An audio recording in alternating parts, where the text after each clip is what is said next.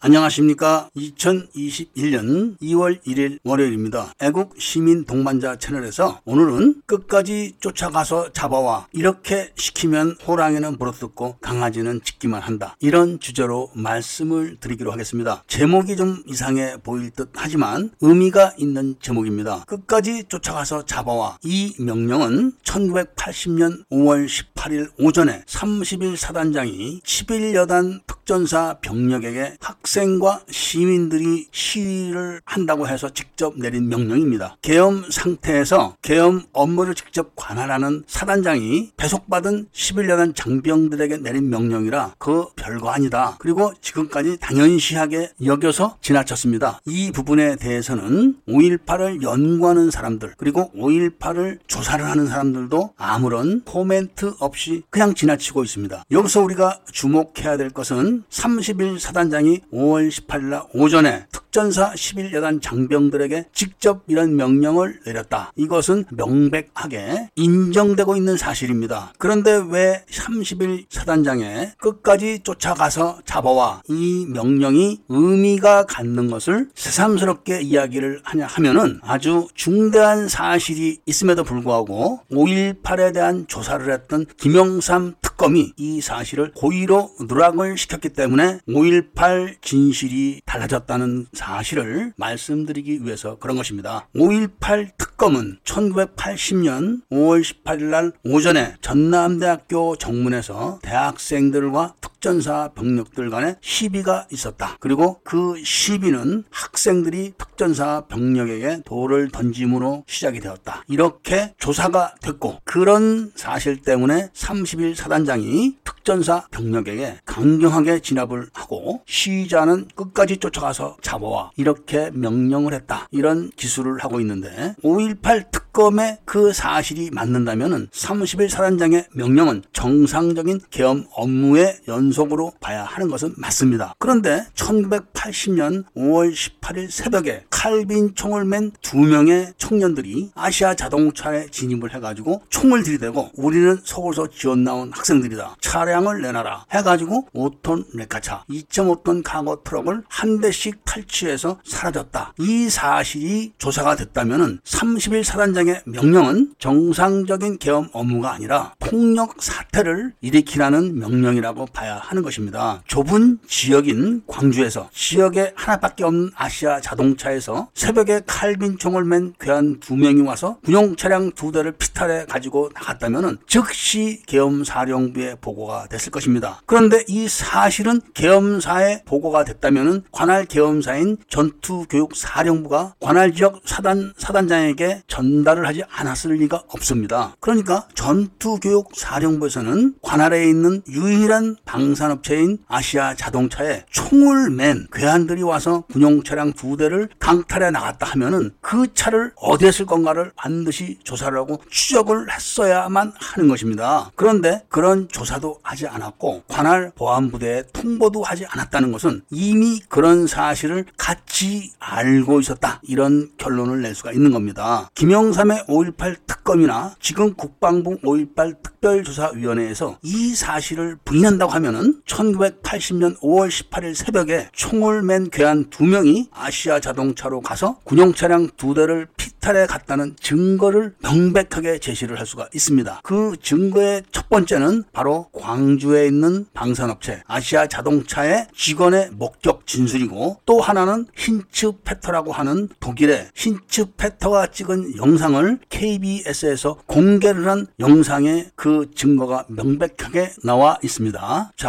먼저 아시아 자동차 직원의 진술을 들어보도록 하겠습니다. 자, 다음에는 힌츠 페터가 찍은 영상을 KBS에서 공개한 장면을 보도록 하시겠습니다. 이 장면이 찍힌 시간은 1980년 5월 21일 오전입니다. 10시 이전입니다. 10시 이전에 찍힌 이 영상에는 선두 지프차 한 대와 바로 뒤에 5톤 레카차, 그 뒤에 2.5톤 카고 트럭, 또 그 뒤에는 사제 트럭이 있습니다. 선두 지프차는 아침 새벽 8시 40분에 군분교에서 20사단 지휘부 지프 차량을 탈출한 겁니다. 그리고 2호차, 3호차는 조금 아까 말씀드린 것처럼 1980년 5월 18일 새벽에 칼빈총을 맨 괴한이 탈취를 한 차량들입니다. 2호차 앞부분을 보면은 많은 목격자들이 진술을 했듯이 5월 19일 오후 3시 나주 예비군 무기고를 들이받은 그 흔적이 남아 있습니다. 본네트가 찌그러져 있고 라이트가 깨져 있고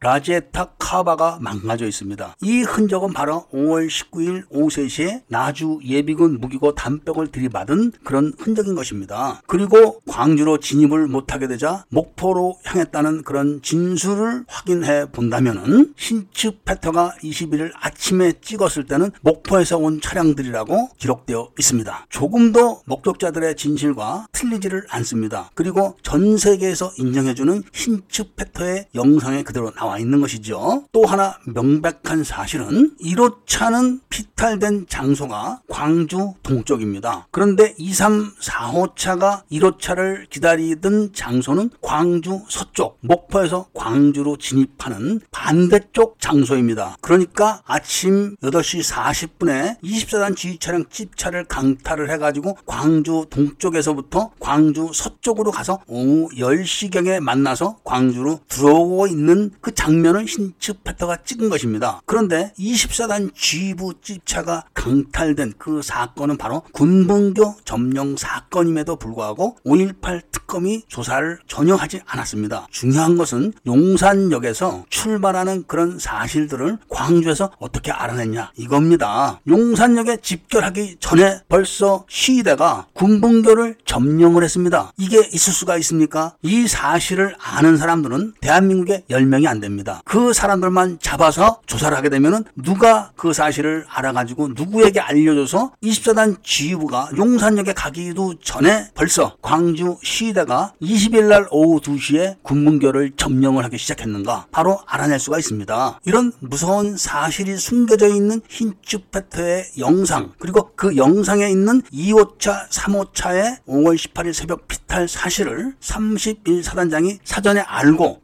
특전사 병력에게 끝까지 쫓아가서 잡아와 이런 명령을 내렸다면 이것은 정상적인 계엄 업무가 아니라 사전에 시대와 시계획을 충분히 알고 있으면서 특전사 장병들에게 강경 진압에 대한 명령을 내린 겁니다. 그 목적은 폭력 사태를 야기하려고 한 것이고 30일 사단장 의도대로 엄청난 폭력 사태가 일어났고 그 사태를 수습하기 위해서 계엄사령부는 10일 여단에 대한 철수 명령을 내리지만 전투교육사령부가 이 사실을 감추고 있었다는 것에 대한 조사 자체를 전혀 특검이 하지 않았다. 이 이야기입니다. 그러니까 30일 사단장은 10일 여단의 철수 명령 사실까지도 알고 있었다고 봐야 되는 것입니다. 그런 상태에서 끝까지 쫓아가서 잡아와 이런 명령을 내린 것은 어느 누가 봐도 정상적인 계엄 업무의 연장선에 있는 것이 아니라 특별한 목적과 임무를 띠고 특 전사 병력에게 끝까지 쫓아가서 잡아와 이런 명령을 내린 것은 명백하게 조사를 받아야 되는 것입니다. 그런데 이런 조사를 해야 될 의무를 가졌던 사람이 누구냐면 바로 윤석열 검찰총장입니다. 윤석열 검찰총장은 그 당시에 김영삼 특검의 수사검사였습니다. 그렇기 때문에 윤석열 검찰총장은 그 당시의 사정을 누구보다 잘 알고 있습니다. 만약에 실수로 또는 몰라서 5월 18일 새벽에 아시아 자동차에서 군용 차량 차량 두 대가 피탈된 사실을 몰랐다면 지금이라도 수사를 해야 됩니다. 이것은 잘잘못을 가리는 것보다는 5.18에 대한 역사적 진실을 세워야 하기 때문에 그런 것입니다. 전국 계엄 하에서 광주 계엄 사령관이 관할 방산업체에서 총을 맨 괴한에게 아시아 자동차 군용 차량 두 대가 피 탈됐는데 몰랐다. 있을 수가 없는 것입니다. 만약에 아시아 자동차에서 신고를 하지 않았다. 이렇다면 아시아 자동차는 대공 혐의가 엄청난 겁니다. 21일 날 오전에 군용 차량 400대가 피탈된 것은 사전에 예비군 무기고에서 무기들을 다 꺼내놓고 400대 차량을 기다리고 있었기 때문에 그 차량이 필요했던 거라는 것은 아시아 자동차 직원들은 누구나 다 알고 있습니다. 다시 한번 정리를 한다면 아시아 자동차의 군용 차량들은 광주 외곽에 44군데 무기고에서 누군가에 의해서 무기가 꺼내져 가지고 대기 상태로 있었다는 것을 알고 그 차량들을 가져간 것이고 그렇기 때문에 목적지에 도착하자마자 신속하게 적재돼서 오후 1시까지 전남 도청 앞으로 직결하게 되어 있었던 것인데 그것이 12시부터 오후 4시까지 산발적으로 도착을 했다는 것은 이미 다 밝혀진 바가 있는 것입니다. 이런 사실을 사전에 30일 사단장이 인지를 해놓고 끝까지 쫓아가서 잡아와 이런 명령을 내렸다면은 특전사 병력들은 잡아와 이렇게 들은 명령을 집행하기 위해서 사납게 굴 것은 불보듯 뻔한 것이고 전투 경찰에게 그런 명령을 내렸다면은 한 명도 잡아오지 못하고 소리만 쳤다는 것은 누구든지 다 알 수 있는 겁니다. 자 이야기를 결론을 내리면은 전투 교육 사령부와 31 사단은 관할 지역에서 새벽에 총을 맨 두 명의 괴한이 관할 지역에 있는 유일한 방산업체인 아시아 자동차로 가서 군용차 두 대를 탈취를 해서 그 차를 가지고 나주로 가서 무기고를 털어가지고 무기를 차량 두 대에 싣고 광주로 돌아와서 무장을 시켜놓으려고 했던 것이고 그렇게 하기 위해서는 특전사 병력이 광주 시민들을 무자비하게 폭행을 해야 되고 폭 행을 당하는 광주 시민들 사이에다가 경상도 군인들이 전라도 시를 말리러 왔다. 여대생 유방을 잘랐다. 임산부 배를 갈랐다. 전남대학교 정문에서 대학생이 100명이 죽었다. 이런 유언비어를 퍼뜨린 거를 봤을 때는 흥분한 시민들에게 무장을 쉽게 시키기 위해서 그랬다. 이렇게 말을 할 수가 있는 겁니다. 따라서 윤석열 검찰총장은 지금이라도 이 부분에 대한 조사를 즉각 실시를 해야 한다. 이런 말씀을 드리면서 오늘 이야기를 마치고자 합니다. 다음 이야기를 들어주시길 부탁드리면서 구독과 좋아요, 알림을 부탁드리고 이야기를 들어주셔서 감사드립니다.